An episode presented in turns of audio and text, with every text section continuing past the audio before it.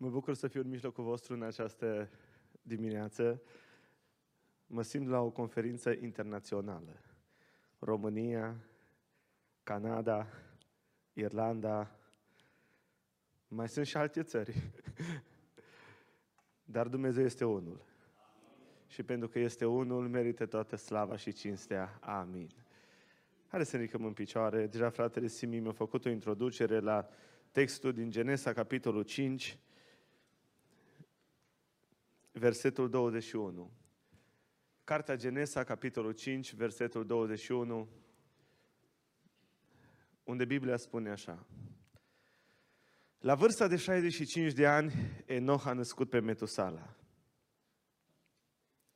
După nașterea lui Metusala, Enoch a umblat cu Dumnezeu 300 de ani și a născut fii și fiice. Toate zilele lui Enoch au fost de 365 de ani. Enoch a umblat cu Dumnezeu, apoi nu s-a mai văzut, pentru că l-a luat Dumnezeu. Amin.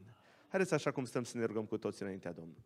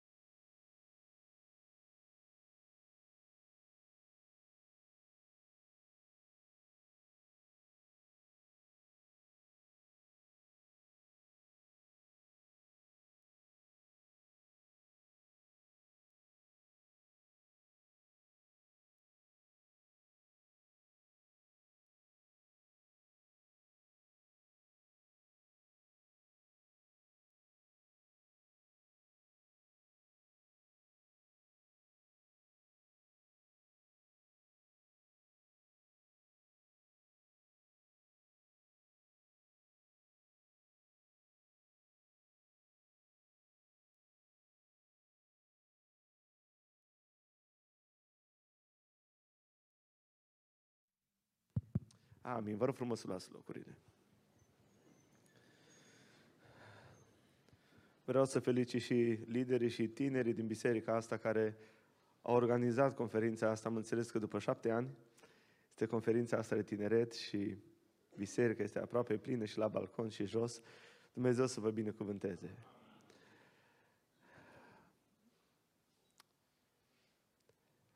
Dacă Sfânta Scriptură sau cele 66 de cărți ar fi fost puse în mod cronologic, în ordinea scrierilor, prima carte din Sfânta Scriptură n-ar fi trebuit să fie Genesa. Ci cronologic vorbim, prima carte ar fi trebuit să fie cartea Iov. Cei care au făcut, au format canonul Vechiului Testament, au pus foarte bine cu înțelepciune cărți uh, istorice, cărți poetice și cărți profetice. Dar cronologic vorbind, dacă le puneau, prima carte era cartea Iov. Și atunci Biblia nu mai începea la început Dumnezeu a făcut cerul și pământul, ci Biblia începea așa. Era în țara Uț un om cu numele de Iov. Și omul acesta era curat la suflet, se temea de Dumnezeu, se abătea de la rău. Și asta ar fi însemnat că primul mesaj pe care Dumnezeu ar fi vrut să-l transmite întregii umanități ar fi următorul. Că Dumnezeu și astăzi caută un om care se teamă de El. Nu există mesaj mai important decât Dumnezeu caută un om care să se teamă de El. Un om care să umble cu El. Un om care să se abată de la rău. Și criza cea mai mare astăzi nu este criza de bani. Pocăiți au bani. Criza nu-i de predicator. Uitați-vă pe YouTube. De toate genurile predicatori. De cântărezi, nu mai vorbim, așa Criza e de oameni profund dedicați lui Isus Hristos. Oameni care cu adevărat să îl ia în serios pe Dumnezeu și să umble cu Dumnezeu în fiecare zi. Viața de credință în Sfânta Scriptură este asemănată cu o umblare cu El. Noi am umblat cu Dumnezeu, Enoch a umblat cu Dumnezeu, Avram mi-a zis Dumnezeu, umblă înaintea mea. Iisus a zis, eu sunt lumina lumii, cine mă urmează pe mine nu va umbla în întuneric, ci va avea lumina lumii. 1 Ioan 2 cu 6 Biblia spune așa, cine zice că rămâne în el, trebuie să trăiască și el cum? Cum a trăit Iisus Hristos. Deci este un imperativ. Umblarea cu Hristos este, e, 2 cu 6, este, este un imperativ pentru fiecare dintre noi. De aceea Dumnezeu ne cheamă la această aventură a credinței, de a umbla cu Dumnezeu în fiecare zi, lăuda să fie numele Domnului. În Sfânta Scriptură există 400 de oameni care au început să umble cu Dumnezeu. Din 400 de oameni care au început să umble cu Dumnezeu, doar 89 au sfârșit cu bine alergarea. Restul s-au pierdut pe drum. Multă vreme m-am rugat înaintea lui Dumnezeu și am zis, Doamne, ajută-mă să-mi sfârșesc cu bine alergarea. Eu cred că e o rugăciune bună, biblică, dar e vechi testamentară. Știi că e mai bun sfârșitul unui lucru, știi cum zice Eclesiastul, decât începutul lui. În nou legământ există o rugăciune mai bună decât Eu nu mai rog, Doamne, ajută-mă să sfârșesc cu bine alergarea. Eu nu vreau să-mi sfârșesc cu bine alergarea. Pentru că există ceva mult mai extraordinar în Sfânta Scriptură. Și Biblia zice în fapte 20 cu 24 așa. Eu nu țin numai decât la viața mea, ca și cum mi-ar fi scumpă, ci vreau numai să-mi sfârșesc, știe cineva, cu bucurie calea. Cum? Cum să o sfârșesc? Cu bucurie. Această umblare cu Dumnezeu să nu ți-o termine așa de media 5. Am umblat cu Dumnezeu, mântui cap în foc. Ajunsăși și în rai, s-a închis ușa raiului după tine. Că mulți, să știți, în bisericile noastre au ideea asta. Mă, să ajung în cer, amu. Să trăiesc lângă Dumnezeu. Mă, și să ajung și eu în rai. Pavel nu-și dorește doar să ajungă în rai. El își dorește să ajungă cum? Să sfârșească calea cum? Cu bucurie.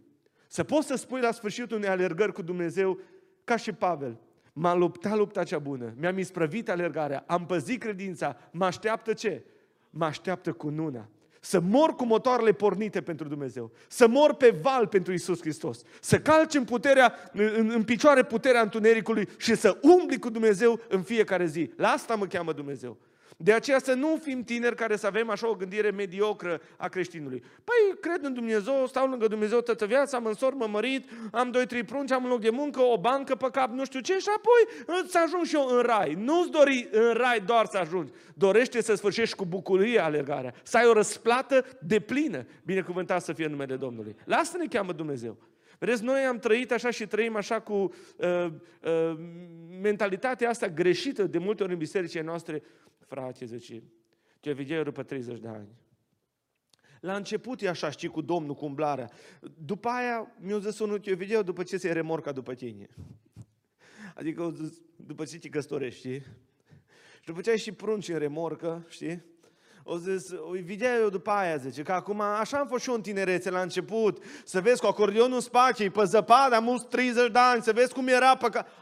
Acum nu mai, frate, acum știi, cum ești ca pe pământ, zice, cu frâna din mână trasă, slavă Domnului. N-au nicio viață, nici zici că s-au botezat în lămâie. Și avem concepția asta că la început așa, uh, cum o zice cineva, frate, zice, am 40 de ani pe care de credință. Cea mai mare bucurie am avut-o la 15 ani. M-am șocat. Atunci, e atunci eu n-am mai avut așa bucurie. Dar ce se întâmplă? Am fost botezat cu Duhul Sfânt. De atunci eu n-am mai avut așa bucurie. Am mai avut, dar bucurie că atunci n-am avut niciodată. Și m-am uitat și am zis, nu-i biblic ce zice. Asta e un mit evanghelic care trebuie să-l îngropăm. Deci, începutul umblării cu Dumnezeu e așa în forță, după care te vei după 20 de ani. Ca și cum după aia trebuie să fii așa ca o legumă spirituală. Botezul cu Duhul Sfânt, după care, gata, frate, taci, taci acolo, stai pe bancă, mai zi un amin din când în când și bine că ești mântuit, taci. Am zis, să nu te superi, tu contrazici Sfânta Scriptură. Că Biblia spune, cei bătrâni trebuie să fie plini de suc și verzi în casă. Ei merg din putere în putere, așa Suntem schimbați din slavă în slavă. Adică vrei să spui că după 20 de ani de pocăință trebuie să fii mai slab sau mai tare? După ce au 3.000 de predici, 5.000 de predici într-o viață, trebuie să zici, nu frate, nu am la 15 ani, după care nu se mai poate, frate. Cine ți-a zis asta? Cine ți-a zis?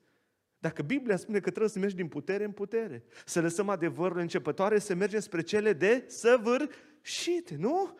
Adică Dumnezeu vrea să fie o creștere. Pavel ce vreau să-L cunosc pe El și puterea învierii Lui. Deci această cunoaștere, această creștere continuă pe care Dumnezeu. Umblarea cu Dumnezeu trebuie să-mi aducă mai multă vitalitate. Nu să fiu mai slab după 40 de ani de pocăință, ci să fiu mai tare. Dacă sunt mai slab, înseamnă că sunt bolnav din punct de vedere spiritual. Și Dumnezeu nu vrea să fim bolnavi, Dumnezeu vrea să fim sănătoși, slăviți să fie numele Domnului. Amin?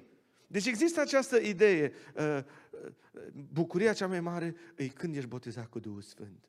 După care, gata, nu mai există așa bucurie. Atunci, la 15 ani, 18 ani, Dumnezeu îți dă un tort. Și după care Dumnezeu îți dă așa un topi-top. 40 de ani, numai atunci e bucuria, după aia îți mai dă, da, așa, cât un picuț. Nu prea multă. Vedeți, lucrul ăsta e un lucru care trebuie să-l îngropăm. Eu am fost botezat cu Duhul Sfânt, dacă mă întrebați, cred în așa ceva, în clasa 10 Dar am avut bucurii pe care Dumnezeu, de o mie de ori mai tare decât am avut la botezul cu Duhul Sfânt. Creșterea noastră, umblarea noastră cu Dumnezeu trebuie să mă ducă pe piscuri mai înalte, să-L cunosc pe El, puterea în viață, intimitate mai profundă. Asta vrea Dumnezeu. De aceea gândirea asta că numai la început trebuie să fie așa, după care trebuie să chimui, tu așa mi-o spun, chimuietul, așa au zis. Las că după aia zice, nu-i mai fi tu așa. Întotdeauna am spus în inima mea când au spus, asta nu-i vocea Duhului Sfânt. Vocea Duhului Sfânt este să mergem din slavă în slavă, din putere în putere. Amin? Asta vrea Dumnezeu. Deci să nu ne lăsăm formatați de o gândire bătrânească din nu știu ce zone ale țării, că o zis nu știu care, să nu ne lăsăm.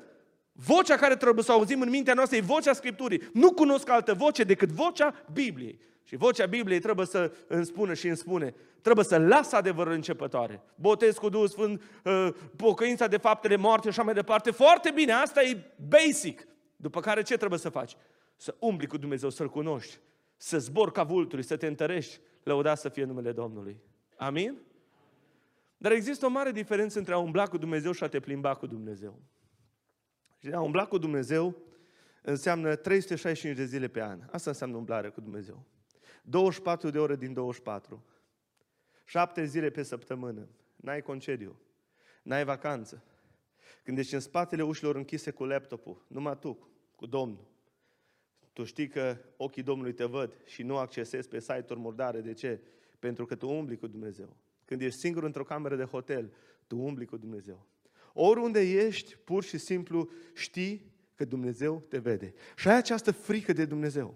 Și asta trebuie să fie chemarea noastră. Fiți sfinți, spune Biblia, în toată purtarea voastră. A te plimba cu Dumnezeu este cu totul diferit. Te plimba cu Dumnezeu, zici, Doamne, hai la o conferință, merem cu Domnul la conferință.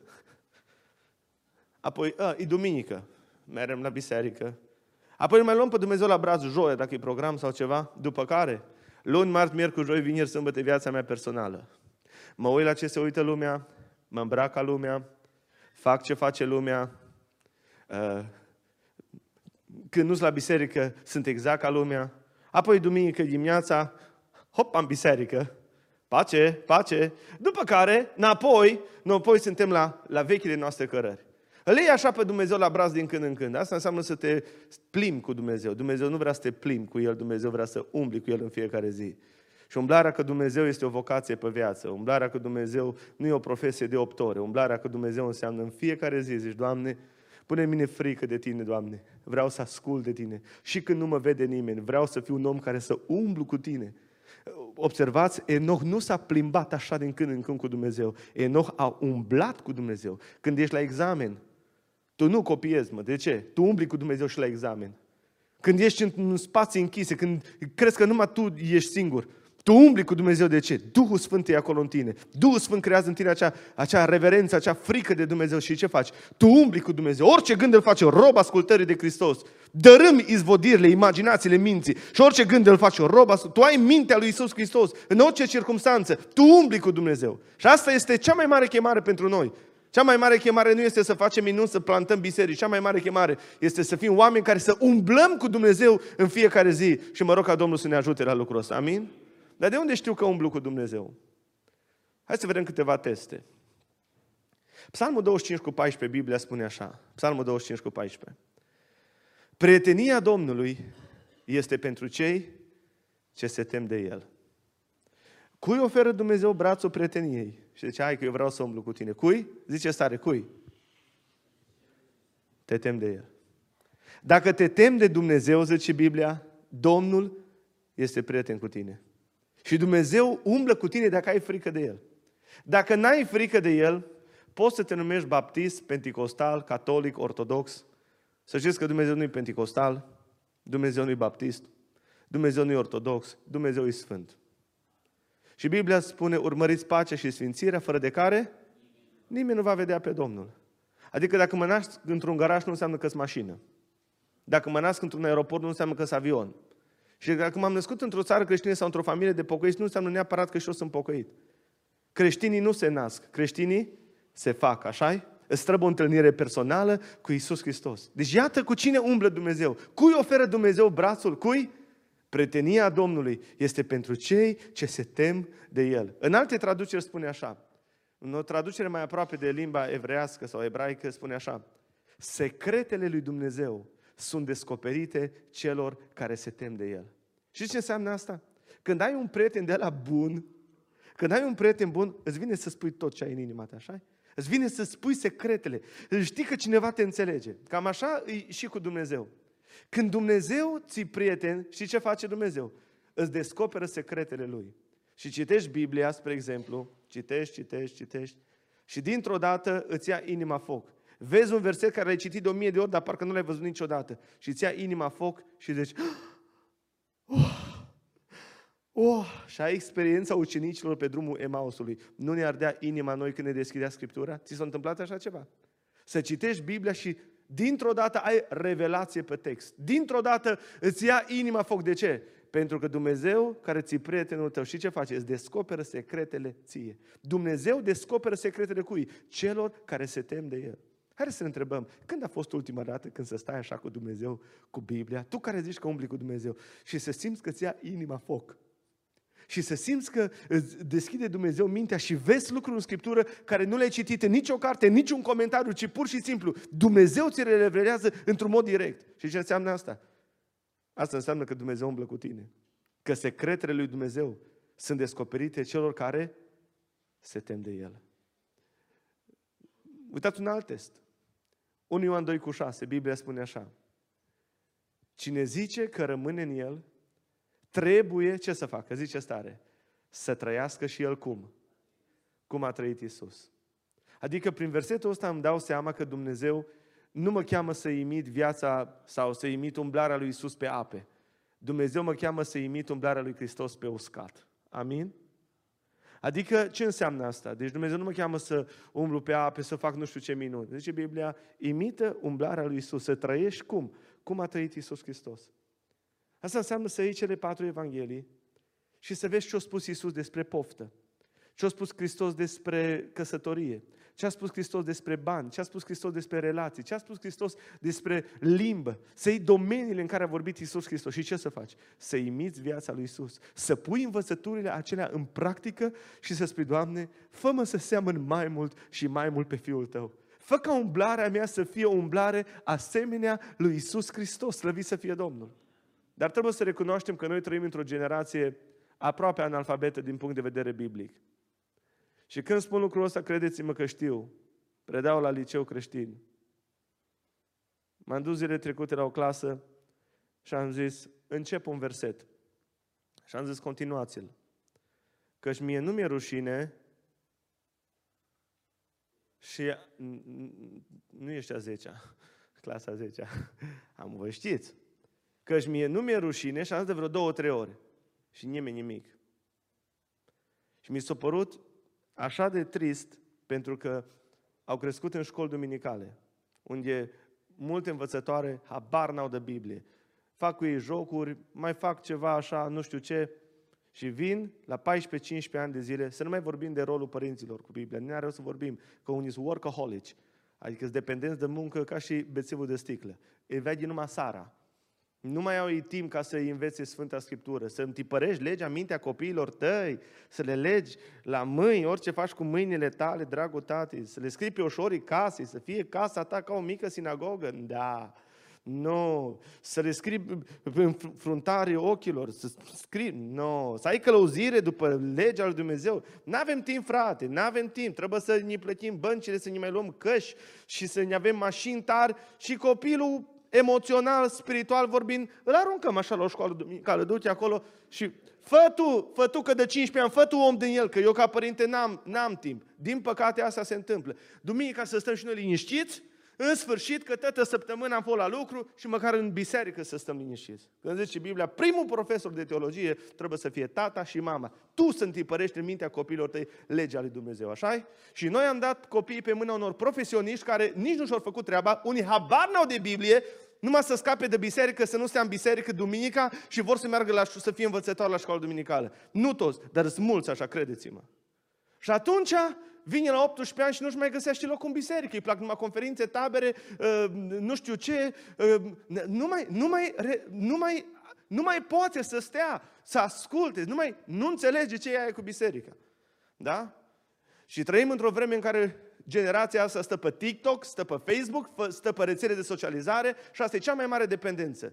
Cea mai mare dependență nu e de sex, nici de droguri, cea mai mare dependență, nu eu spun cercetătorii, e de rețele de socializare.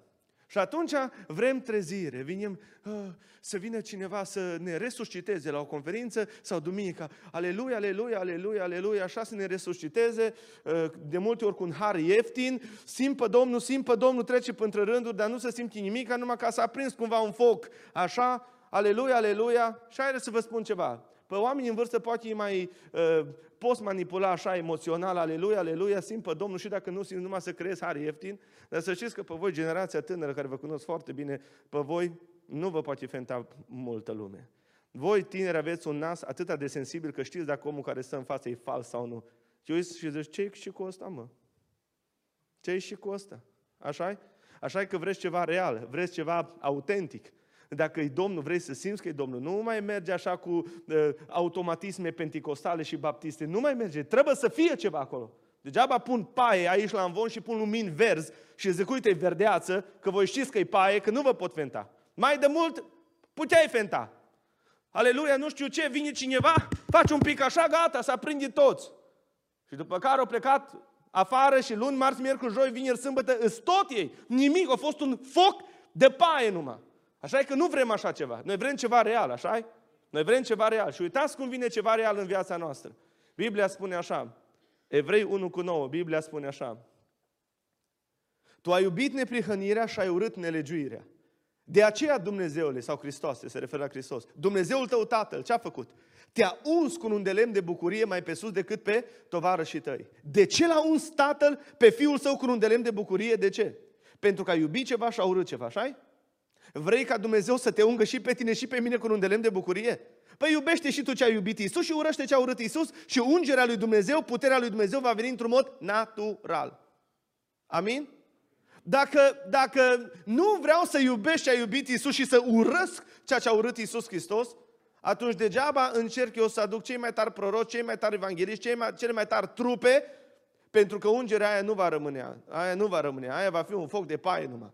De aceea dacă vreau să am și luni, și marți, și miercuri, și joi, și vineri, și sâmbătă, și duminică, trebuie să fiu alergic la păcat și să iubesc ce a iubit Isus și să urăsc ceea ce a urât Isus Hristos. Amin? Așa că dacă noi vrem să trăim cum a trăit Isus Hristos, dragi tineri, înapoi la Sfânta Scriptură. Deci dacă ai divorțat de Sfânta Scriptură, să știi că nu poți să umbli cu Dumnezeu. Nu poți. Nu poți. La ora actuală sunt 40 de milioane de musulmani care știu Coranul pe de rost. Deci dacă mâine s-ar arde toate Coranele, 40 de milioane de musulmani la un singur apel, le-ar scrie cuvânt cu cuvânt. Și Coranul e cam cât Nou Testament, aproximativ. Deci noi trăim într-o generație care, care nu, nu, mai, nu, mai, nu mai stă cu Biblia. Nu mai stă cu Biblia. Și asta e o durere. De ce? Pentru că Evanghelia e puterea lui Dumnezeu. Mă auziți? Evanghelia. Puterea lui Dumnezeu nu stă în mine, puterea lui Dumnezeu stă în Evanghelie. Acumulezi Evanghelie, ai imunitate spirituală. N-acumulezi Evanghelie, e slab. Și nu mai vezi că zice biserica, Ioi, fata aia bună, cum a putut să margă cu ăla în chirie? Ioi, dar băiatul ăla bun, Doamne, dar cum? Nu-mi vine să cred. Dar cum a putut să facă așa ceva? Îți spun cum. Vreți să spun cum? Deci Biblia că Iisus a văzut un smochin, l-a blestemat. Deci a doua zi ucenicii au trecut pe lângă el și au zis, Doamne, iată că smochinul care l-ai blestemat s-a uscat din din rădăcini, așa Știți unde se usucă un, un pocăit prima dată? Știți unde? La rădăcini, la întuneric, așa În pământ. Unde nu-l vede nimeni. Acolo nu mai stă cu rădăcinile în cuvânt. Ca un pom să lângă un izvor de apă, așa Nu, nu, nu, nu-i mai trebuie Biblie. El vrea așa numai... Nu. El stă cu rădăcini în altă parte. El vine mecanic, inerție. Nu se vede nimic. Toată lumea zice, bă, ce băiat bun, ce băiat, ce fată bună. Da, dar tu nu știi că la întuneric, în spatele ușor închise, rădăcinile normal este o divorțat de Biblie, o divorțat de apă. Și o stat în tot felul de mizerii. Gata, nu se mai roagă, nu se mai are disciplina mărturisirii, nu se mai luptă în rugăciune, nu mai stă cu Biblia. Își privatizează durerea, nu vorbește cu nimeni. Și lasă Biblia deoparte și o chestie de timp până când și ucenicii Domnului vor vedea, zice, mă, parcă nu mai el, mă. Mă, cântă, mă, dar parcă nu mai emană atmosferă spirituală. Mă, face slujire, dar parcă nu mai el, mă, dar de ce? Nu e o bubă aici să zici, bă, o făcut păcatul ăsta, e acolo sub braț, e în talpă, e ceva acolo care îi mănâncă puterea. Așa zice Biblia, Osea 7 cu 9. Niște străini mănâncă puterea, la apucă bătrânețea și nu-și dă, și nu-și dă seama. A, nu-i curvie, frate. Singurul păcat care se mai penalizează la noi, parcă așa e păcatul curviei. Niște străini mănâncă puterea. Nu, numai că e ură, e amărăciune, așa e necredință.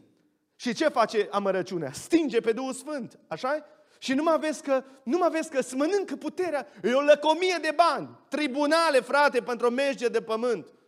Și ce face? Îți mănâncă puterea. Bă, albești în cap, mă. Și nu-și dă seama. El trăiește cu ideea, bine că n-am curvit. Numai că în ea nu se ajunge numai pentru curvie. Afară sunt și țeparii, nedrepții, nu?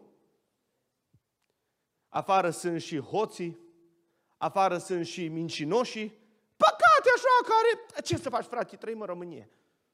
Și ce se întâmplă? Îți mănâncă puterea. Și vii și cânți aici. Here I am to worship, here I am to... Alta erai așa, acum ești așa. De ce? Nu mai e putere. De ce? Umblarea ta cu Dumnezeu suferă. Și ce să faci? Să ții înapoi rădăcinile și să le pui în cuvânt. Amin? Amin? Și atunci ce să fac? Mă întorc înapoi la cuvânt. Isaia 8 cu 20, Biblia spune așa. Înapoi la lege și la mărturie. Că dacă nu vor vorbi așa, dacă nu ne întoarcem înapoi la cuvânt, poți să am tău worship, worship, worship. Lasă-mă cu worship. Dacă n-ai baza cuvântului Dumnezeu, e foc de paie. Vrem să răsară zorile peste bisericile noastre? Vrem lucrul ăsta? La lege și la mărturie. De aceea, puneți-vă să citiți Sfânta Scriptură. Nu vreau să ridicați mâna sus câți dintre voi ați citit anul ăsta Biblia odată. Sau măcar Noul Testament odată. Voi observați că la tineret rugăciunile sunt slabe. Duminica e mai, e mai bine. Dar la tineret, în general, rugăciunile sunt slăbuțe. De ce? Păi nu poți toată ziua, să, toată săptămâna să fii toxic, să asculți toată muzica celui rău, să uh, stai toată ziua numai pe telefoane și când vii la biserică să zici ce fain e, simpă Domnul. Nu poți. Trebuie să de- detoxifici, nu? Trebuie să de- detoxifici și să le iei pe Dumnezeu în serios. Ce să faci? Să umbli cu Dumnezeu în fiecare zi. Și mă rog ca Domnul să ne ajute la asta. Amin? Enoch a fost un om care până la vârsta de 65 de ani a, a fost un simplu nene Adică era un om simplu, un om obișnuit. Un om care era în păcatele vremii sale. La 65 de ani de zile se naște Metusala. Și se pare că la vârsta de 65 de ani de zile când l-a avut pe, pe Metusala în brațe, Dumnezeu ar fi spus, Enoch, când va muri băiatul ăsta, mă voi judeca cu lumea asta prin potop. Enoch nu știa când o să moară Metusala, dar cuprins de o frică sfântă. Enoch a ales să umble cu Dumnezeu. Și ghiciți, chiar în anul morții lui Metusala, a venit potopul. Dumnezeu s-a judecat. De el nu știa când o să moară. Cuprins de frica asta sfântă, Enoch a umblat cu Dumnezeu următorii 300 de ani. Și vreau să vă spun ceva. Eu cred că Enoch, după 100 de ani de zile de umblare cu Dumnezeu, n-a fost tot acolo unde a început. După 200 de ani de zile de umblare cu Dumnezeu, omul ăsta a fost mai aproape. După 300 de ani, cum spunea cineva, Dumnezeu a zis, Enoch, ești mult mai aproape de cer decât de pământ. Hai la mine acasă. Și Dumnezeu l-a luat acasă. După 300, deci umblarea lui cu Dumnezeu cum a fost? O progresie. De aceea noi nu trebuie să credem miturile astea noastre că numai la început, după care trebuie să te usuci spiritual, după care să vii și să-ți vezi de treaba ta. Nu, umblarea noastră, cunoașterea lui Dumnezeu trebuie să fie una continuă. Și să mergem cum? Din putere în putere, slăvit să fie numele Domnului. Haideți să ne întrebăm noi astăzi, noi care suntem a Domnului. Cum e umblarea noastră cu El? Cel puțin mai nervul ăla spiritual, să lupți să te sfințești, să umbli cu Dumnezeu, să-i fii plăcut lui Dumnezeu? Enoch, spune Biblia, a umblat cu Dumnezeu 300 de ani. Tragedia astăzi este că după 5 ani de la botez, oamenii deja s-au plictisit să mai umble cu Domnul. După 10 ani, 20 de ani, vezi că unii sunt chiar obosiți pe calea lui Dumnezeu. Și rețineți, Enoch n-avea Biblie în vremea aceea. Enoch n-avea biserică. Enoch n-avea conferințe, n-avea cursuri de etică, de morală. Enoch n-avea atâtea mijloacele harului care le avem noi. Și cu toate astea, 300 de ani, 3 secole la rând, omul ăsta a umblat cu Dumnezeu. Și asta vrea Dumnezeu, dragi tineri care suntem aici. Mai ales noi care suntem după evenimentul crucii și care spunem că Duhul Sfânt ne locuiește, așa Și avem Biblie, și avem biserici, și avem de toate, așa Cu atât mai mult, noi trebuie ce să facem? Să ne rugăm, Doamne, cu atât mai mult, Doamne, ajută-mă să umblu cu Tine în fiecare zi. Pune în mine, Doamne, acea frică sfântă, Doamne, și să umblu cu Tine în fiecare zi, slăvi să fie Domnul. Dar va spune cineva, bine, bine, frate Gabi, aș umbla cu Dumnezeu, numai că sunt așa de ocupat. Acum e luni, acum e sâmbătă. Eu cred că Enoch n-avea atâta de lucru. Și Enoch putea să umble cu Dumnezeu, dar eu sunt prea ocupat. Hai să vedem ce slujbă avea Enoch. Să vedem dacă era ocupat sau nu. Iuda, versetul 14, Biblia spune așa. Și pentru ei a prorocit Enoch al șaptelea patriarh. Ce slujbă avea Enoch? Patriarh. Ce înseamnă patriarh? Un tată peste generația lui, un judecător. Unul care răspundea de generația lui. Nu spuneți-mi, era ăsta ocupat, da sau nu? Da sau nu? Băieți, lăsați telefoanele acolo sus. Era ocupat Enoch. Nu cu telefoanele. Era. Adică îmi imaginez că dacă mergeai în biroul lui, ca judecător avea așa plin de dosare, nu așa avea dosare. Și cu toate acestea, trei secole la rând, Enoch a zis, Dumnezeu pe primul loc și apoi cariera. Așa e că pentru ceea ce iubim ne facem timp? Care este cea mai mare poruncă? Să iubești pe Domnul Dumnezeul tău cum? Cu toată inima ta, cu tot sufletul tău, cu tot cugetul tău. Și dacă asta este cea mai mare poruncă, cel mai mare păcat este să nu-L iubești pe Dumnezeu cu toată inima ta și cu tot sufletul tău. Iată-l pe Enoch, extraordinar de ocupat, dar au zis, mai întâi Dumnezeu și apoi business-ul, și apoi cariera, și apoi banii, și apoi orice altceva. Deci, dragi tineri, nu, să nu așteptăm să avem așa uh, un, un context super bun, că dacă, de exemplu, aș sta undeva pe un munte, într-o cabană și mi-ar veni 3000 de euro pe lună, Cred că aș avea atunci tot timpul să stau să citesc, să mă închin Domnului. Cred că dacă aș avea toate condițiile perfecte, atunci aș putea să fiu și eu un enoc care să umblu cu Dumnezeu. Să nu te înșeli. Pentru că Adam și Eva au avut un context extraordinar, fără păcat, așa În Eden. Și problema a fost din interior, așa A văzut, a privit, a poftit, așa Măcar că avea un context extraordinar exterior vorbind. Totuși, ei au căzut acum în contextul ăla deosebit. N-aștepta ca Dumnezeu să dea cel mai bun context ca tu să poți să umbli cu Dumnezeu. Uite-te la Enoch, un om super ocupat. Și cu toate astea, Enoch a spus, aleg să umblu cu Dumnezeu. Trezește-te mai dimineață, culcă-te mai târziu, dar să spui ca și David, nu voi da țipire ploapilor mele, până nu voi face un loc pentru împăratul. Statisticile sunt dure și spun așa, 90% din membrii bisericilor noastre au atâta Biblie în cap cât au acumulat înainte de căsătorie. După ce s-au căsătorit, gata, măr la muncă, trebuie să plătească banca, vin pruncii, nu știu cât e. 90% atâta Biblie le rămâne în cap cât au acumulat înainte de căsătorie. Tu să te hotărăști să spui, Doamne, vreau să fiu parte din cei 10% care să fiu mai dur cu mine, Doamne. Și umblarea mea cu Tine, Doamne, să fie uh, o progresie, să Te cunosc mai mult și mai mult și mai mult și mai mult, să-ți fiu tot mai plăcut înaintea Ta. Amin? Deci Enoch a fost ocupat și totuși a zis Dumnezeu pe primul loc. Unii vor spune, bine, bine, dar eu am copii.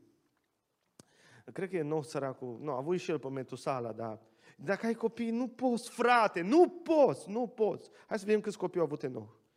Zice Biblia așa, versetul 21, Geneza 5. La vârsta de 65 de ani, Enoch a născut pe Metusala, 1. După nașterea lui Metusala, Enoch a umblat cu Dumnezeu 300 de ani și a născut fii și fiice. Deci cam câți avea? Minim 5, nu? Deci Metusala, apoi fii, cel puțin doi, că e la plural, și fiice. Deci ăsta era și familist convins, pe lângă că avea mult de lucru. Și cu toate astea o zis mai întâi Dumnezeu și apoi familia. Și așa e că atunci când ești bine cu Dumnezeu, parcă toate lucrurile curg. Când nu ești bine cu Dumnezeu, mă, nici tabloul nu stă drept. Nici furculița nu-i spălată bine, nici nimic nu mai merge bine. De ce? Pentru că, pentru că, pentru că n-ai relație cu cine? Cu Dumnezeu. Enoch, spune Biblia, un familist convins. Uitați-vă astăzi că tinerii sunt învățați chiar de unui păstoraș. Nu, după căsătorie așa, 2, 3, 4 ani de zile, să vă cunoașteți, să mergeți prin Dubai, să investiți în voi, să adunați bani măcar jumate. Apoi, după câțiva ani, așa să vină un copil. Și ăla dacă vine să-ți angajezi bonă, uh, că tu ai carieră, tu trebuie să fii feministă, domne, tu ai carieră, nu stai tu cu prunci. Ce satan e satan, așa e? Cea mai mare chemare pentru femeie, să fie mamă la pruncii ei. Directoriță, șefă, mai știu eu ce, economistă, șmecheră, oricine te poate înlocui. Dar mamă la pruncii te numai tu poți să fii. Da, că ai prunci mulți și ce mai ajută ceva, dar nu există chemare mai mare. Să fii mamă la prunci. Să fii tată la prunci. Dar astăzi parcă s-au inversat rolurile, așa Astăzi părinții angajează, ei trebuie să facă money, money, numai euro și dolari în ochii lor. Când te uiți, mă, toiong, toiong, numai bani visează. Și se miră apoi cu copiii sunt goi din punct de vedere emoțional. Pe buza sinuciderii, să taie, am ce cu tine Ți-am cumpărat ultimul tip de telefon. Ce? Eu la vârsta ta stăream într-un picior. Da. Numai că tu ești plecat. Tă plecat. Tata nu e acasă. Așa s-a născut generația asta cu cheia la gât. Vine acasă, mama nu e acasă. Tata nu e acasă. Tă singur. Bunica numai. Și goi din punct de vedere emoțional. Goi. Și copiii sunt singurele semnale care le transmitem unei lumi care nu o să o vedem niciodată.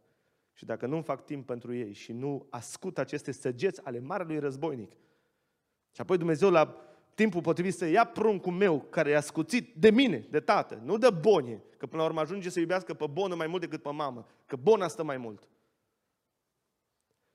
Așa ne-a învățat psihologia. Și mulți cred mai mult în psihologie decât în Biblie. Iată-l pe Metusala, cu prunci după el, cu loc de muncă și cu toate astea zice, Domnul pe primul loc.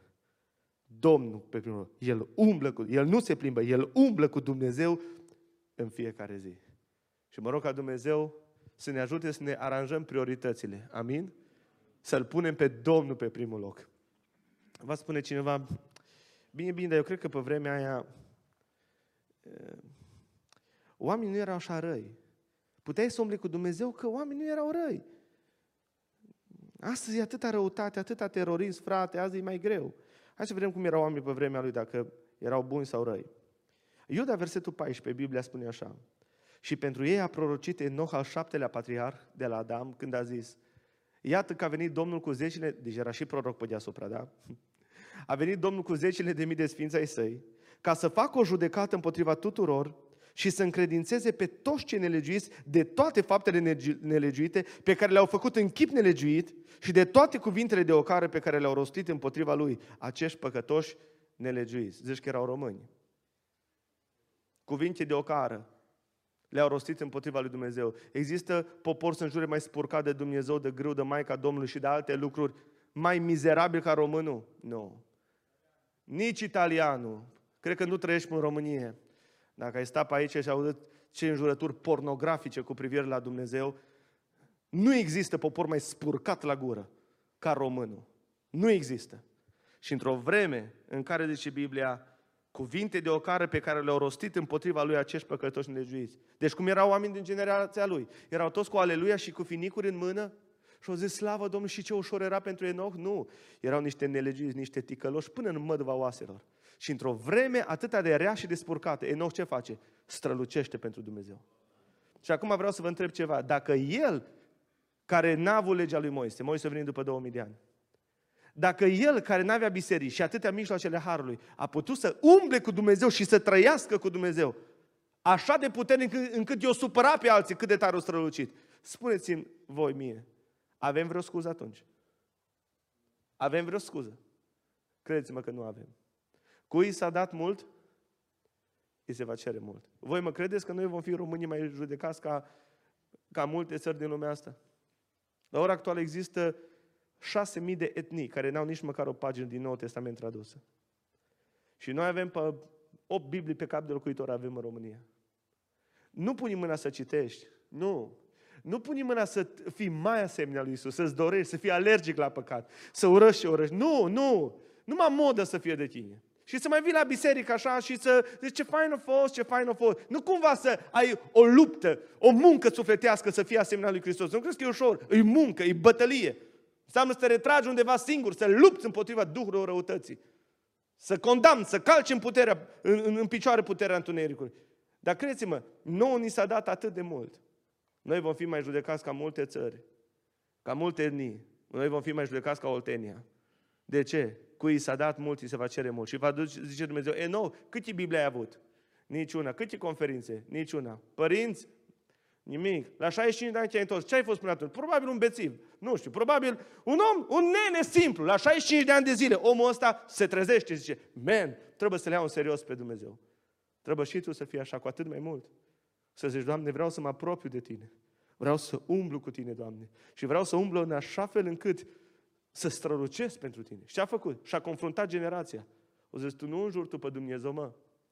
Și au zis, vine judecata. Vine, vine judecata. Și Enoch prorocește. Enoch își confruntă cetățenii. Cu ce? Cu cuvântul lui Dumnezeu. Vă place îndrăzneala lui? E, e foarte interesant astăzi când noi avem stăruințe după Duhul Sfânt și noi, la Pentecostani, îi plac numerele. Bă, zice, 50 în seara asta. Ok, amin. Și mere la școală și în loc să fie plin, că Dumnezeu te împuternicește să fii martor. Nu de aia zice Dumnezeu, nu să, ai, nu să te poți mărita sau însura, nu? Să fii martor. Mere la școală. Ceau. N-are nicio putere. Bă, dar cum, mă? De, de ce nu spui la alții? Nu, noi explodăm numai în biserică. Aici ne place. Aici. Sărim, aleluia, aleluia. Când merem afară, mucles. Haideți să vă spun ceva. Enoch n-a vorbit în alte limbi. Dar Enoch a avut îndrăzneală să-și confrunte. Să confrunte pe cei care îl bajocoreau pe Dumnezeu. Îl durea. Bă, mă înjur de tată. Să te înjure cineva de mamă. Cum te-ai simțit? Ai zice, e ok? Te-ar durea? Păi zice Biblia, când nelegiuiții ăștia, zice, îl ocărau pe Dumnezeu, e ca și cum tu mi jur tata, au zis Enoch, mă. Și ce-a făcut? I-a confruntat și a vorbit de judecată, îndrăsneală.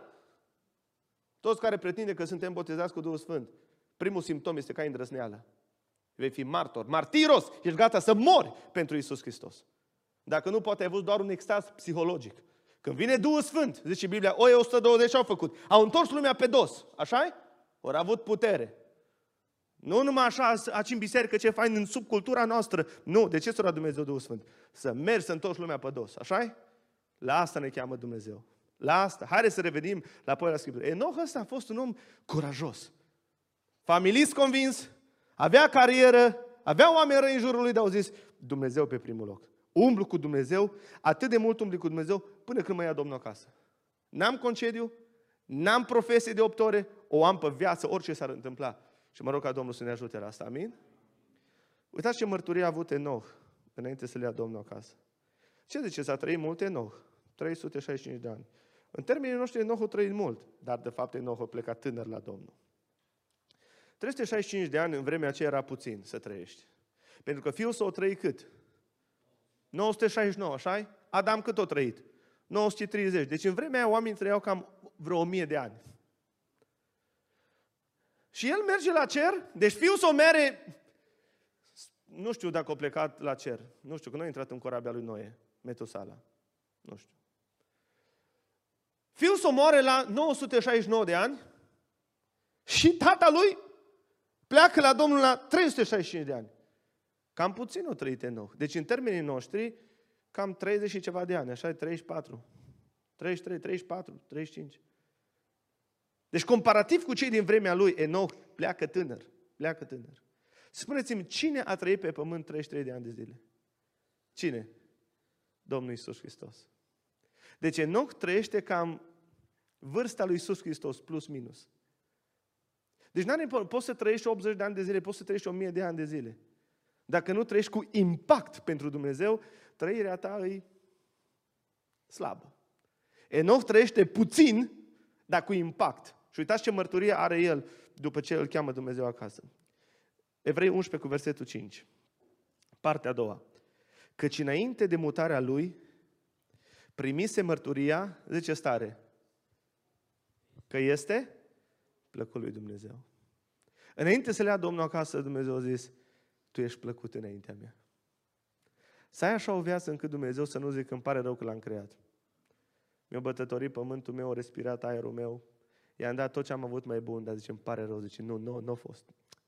Enoch a primit mărturia că este plăcut lui Dumnezeu. Spuneți-mi cine în Biblie a mai primit mărturia asta? Că este tot mai plăcut înaintea lui Dumnezeu și înaintea oamenilor. Cine? Iisus Hristos. Acesta e Fiul meu prea iubit în care îmi găsesc toată plăcerea. Iată pe Enoch care are o viață ca lungime, în termenii noștri, cam cât are Iisus Hristos și are o mărturie cum? Ca lui Iisus Hristos. Mă gândesc, Doamne, fer, dacă ar trebui să moară unul dintre noi astăzi. Gândește dacă ar trebui să mor. Ce ar putea să scrie Duhul Sfânt pe epitaful mormântului tău? Gabi Floruț, plăcut înaintea mea? Ce ar putea să spună Duhul Sfânt?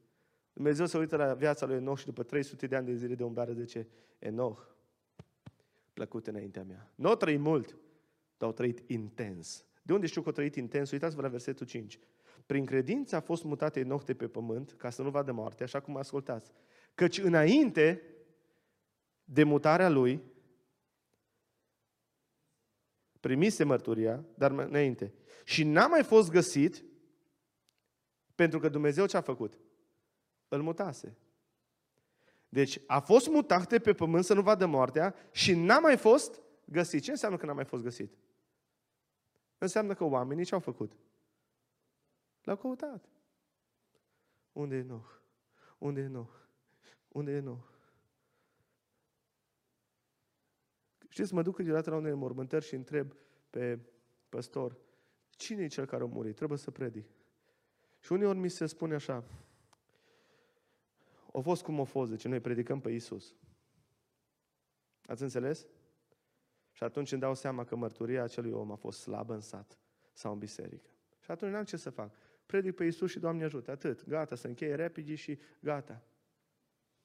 Dar gândiți-vă că Enoch așa a avut o viață încât spune Biblia, n-a mai fost găsit. Ce înseamnă că n-a mai fost găsit? Înseamnă că oamenii l-au căutat. Să pleci dintr-o biserică la Domnul și să lași un gol în urma ta. Oamenii când intră în biserică din reflex să se uite, eu aici aș vrea să mai fie fratele sau sau. Doamne, când se ruga omul ăla, Doamne, când vorbeam cu el, cum mă încuraja. Doamne, câtă, câtă putere emana. Să simți că oamenii te caută, să lași un gol în urma ta, să ai așa un impact încât oamenii să te caute, să că da, stătea acolo pe rândul ăla, din reflex, să lași un gol în urma ta. Așa mărturie a avut Enoch și umblarea lui cu Dumnezeu. La asta ne cheamă Dumnezeu, dragi tineri. Oameni, tineri și tineri, care astăzi se decide să spună, Doamne, vreau să umblu ca Iisus Hristos. Vreau, Doamne, să am o umblare cu Tine, cum a avut Enoch, Doamne. Vreau să imit viața lui Iisus Hristos. Doamne, dacă nu te-am luat în serios, Doamne, n-am luat în serios cuvântul Tău, n-am luat în serios viața asta de credință, ajută-mă să am așa o mărturie, ajută-mă să umblu în așa fel încât, la sfârșit să poți să-mi spui, plăcut înaintea mea. Plăcut înaintea mea. Să poți să spună Dumnezeu despre noi, ca despre nou, nu ca despre Amația. Ascultați ce zice Biblia despre Amația. Un împărat al lui Iuda. 2 Cronici 25. Biblia spune așa. 2 Cronici 25, cu versetul 2. Deci Biblia, El a făcut ce este bine înaintea Domnului, dar cu o inimă care nu era în totul dată lui. Mă, a fost băiat bun, fată bună, mă, dar aproape mă pocăi, nu a fost chiar, mă, mă, dar Mă, e ceva, nu a fost mă ce-o trebuit. Să poată să spună de Dumnezeu despre noi, nu. Gabi Floruț, puneți numele tău acolo. A făcut ce este bine înaintea mea, cu o inimă care era în totul dată mie. Amin? Un om care mi-a fost plăcut, a umblat cu Dumnezeu 30, 40, 50, 80 de ani, n-are importanță când te cheamă Dumnezeu, dar să lași o mărturie, o mireasmă a prezenței lui Isus Hristos. Eu cred că asta este criza. Eu cred că asta este criza de oameni astăzi în bisericile noastre. Oameni care să se scuture de țărâna de pe ei și să se trezească pentru Dumnezeu, să faci decizii în viață, să ștergi contactele alea de telefon care vezi că te duc în jos, să-ți faci curat în relații, să-ți faci curat în, în inbox, să-ți faci curat în muzica pe care o asculți, să-ți faci curat în computer, să-ți faci curat în garderobă, să-ți faci curat în mintea ta, să te detoxifici, să te mărturisești, să, să rup cu tot ce vezi că nu-i după voia lui Dumnezeu, să spui, Doamne, de azi încolo, Doamne. Ca Enoch, mă ridic, Doamne, și vreau să umblu împreună cu Tine. Nu ești prea bătrân dacă mă asculți să zici, Doamne, vreau să umblu cu Tine. Enoch la 65 de ani de zile a ales să umble cu Dumnezeu. Tu dacă ai 18 ani, sau 14 ani, sau 16 ani, sau oricât ai avea 20 ceva de ani, Biblia zice, azi dacă auzi glasul, nu-ți împietri inima. Să vii la Hristos să spui, Doamne, vezi că am slăbit pe cale. Întărește picioarele mele slăbănogite, întărește mâinile mele obosite. Ajută-mă să croiesc cărări drepte, Doamne, să dau orice piedică la o parte și păcatul care mă înfășoară așa de lesne și să alerg cu stăruință, Doamne. Nu mai vreau, Doamne, să stau în legăturile celui rău. Rupe legăturile, Doamne, și învață-mă să umblu cu Tine. De multe ori am impresia, dragi tineri, că în bisericile noastre sunt oameni ca și Lazar. Știți, Lazar a fost scos din mormânt. Iisus a zis, Lazar, ieși afară. Și Biblia spune că Lazar a ieșit cum? Cu mâinile și picioarele cum? Legate. Dacă mergeai și îl întrebeai pe Lazar, Lazar, ai viață în tine? Și ce zicea Lazar? Uh-huh. Era legat tot, fâșii. Lazar, ai auzit vocea lui Isus? Uh-huh.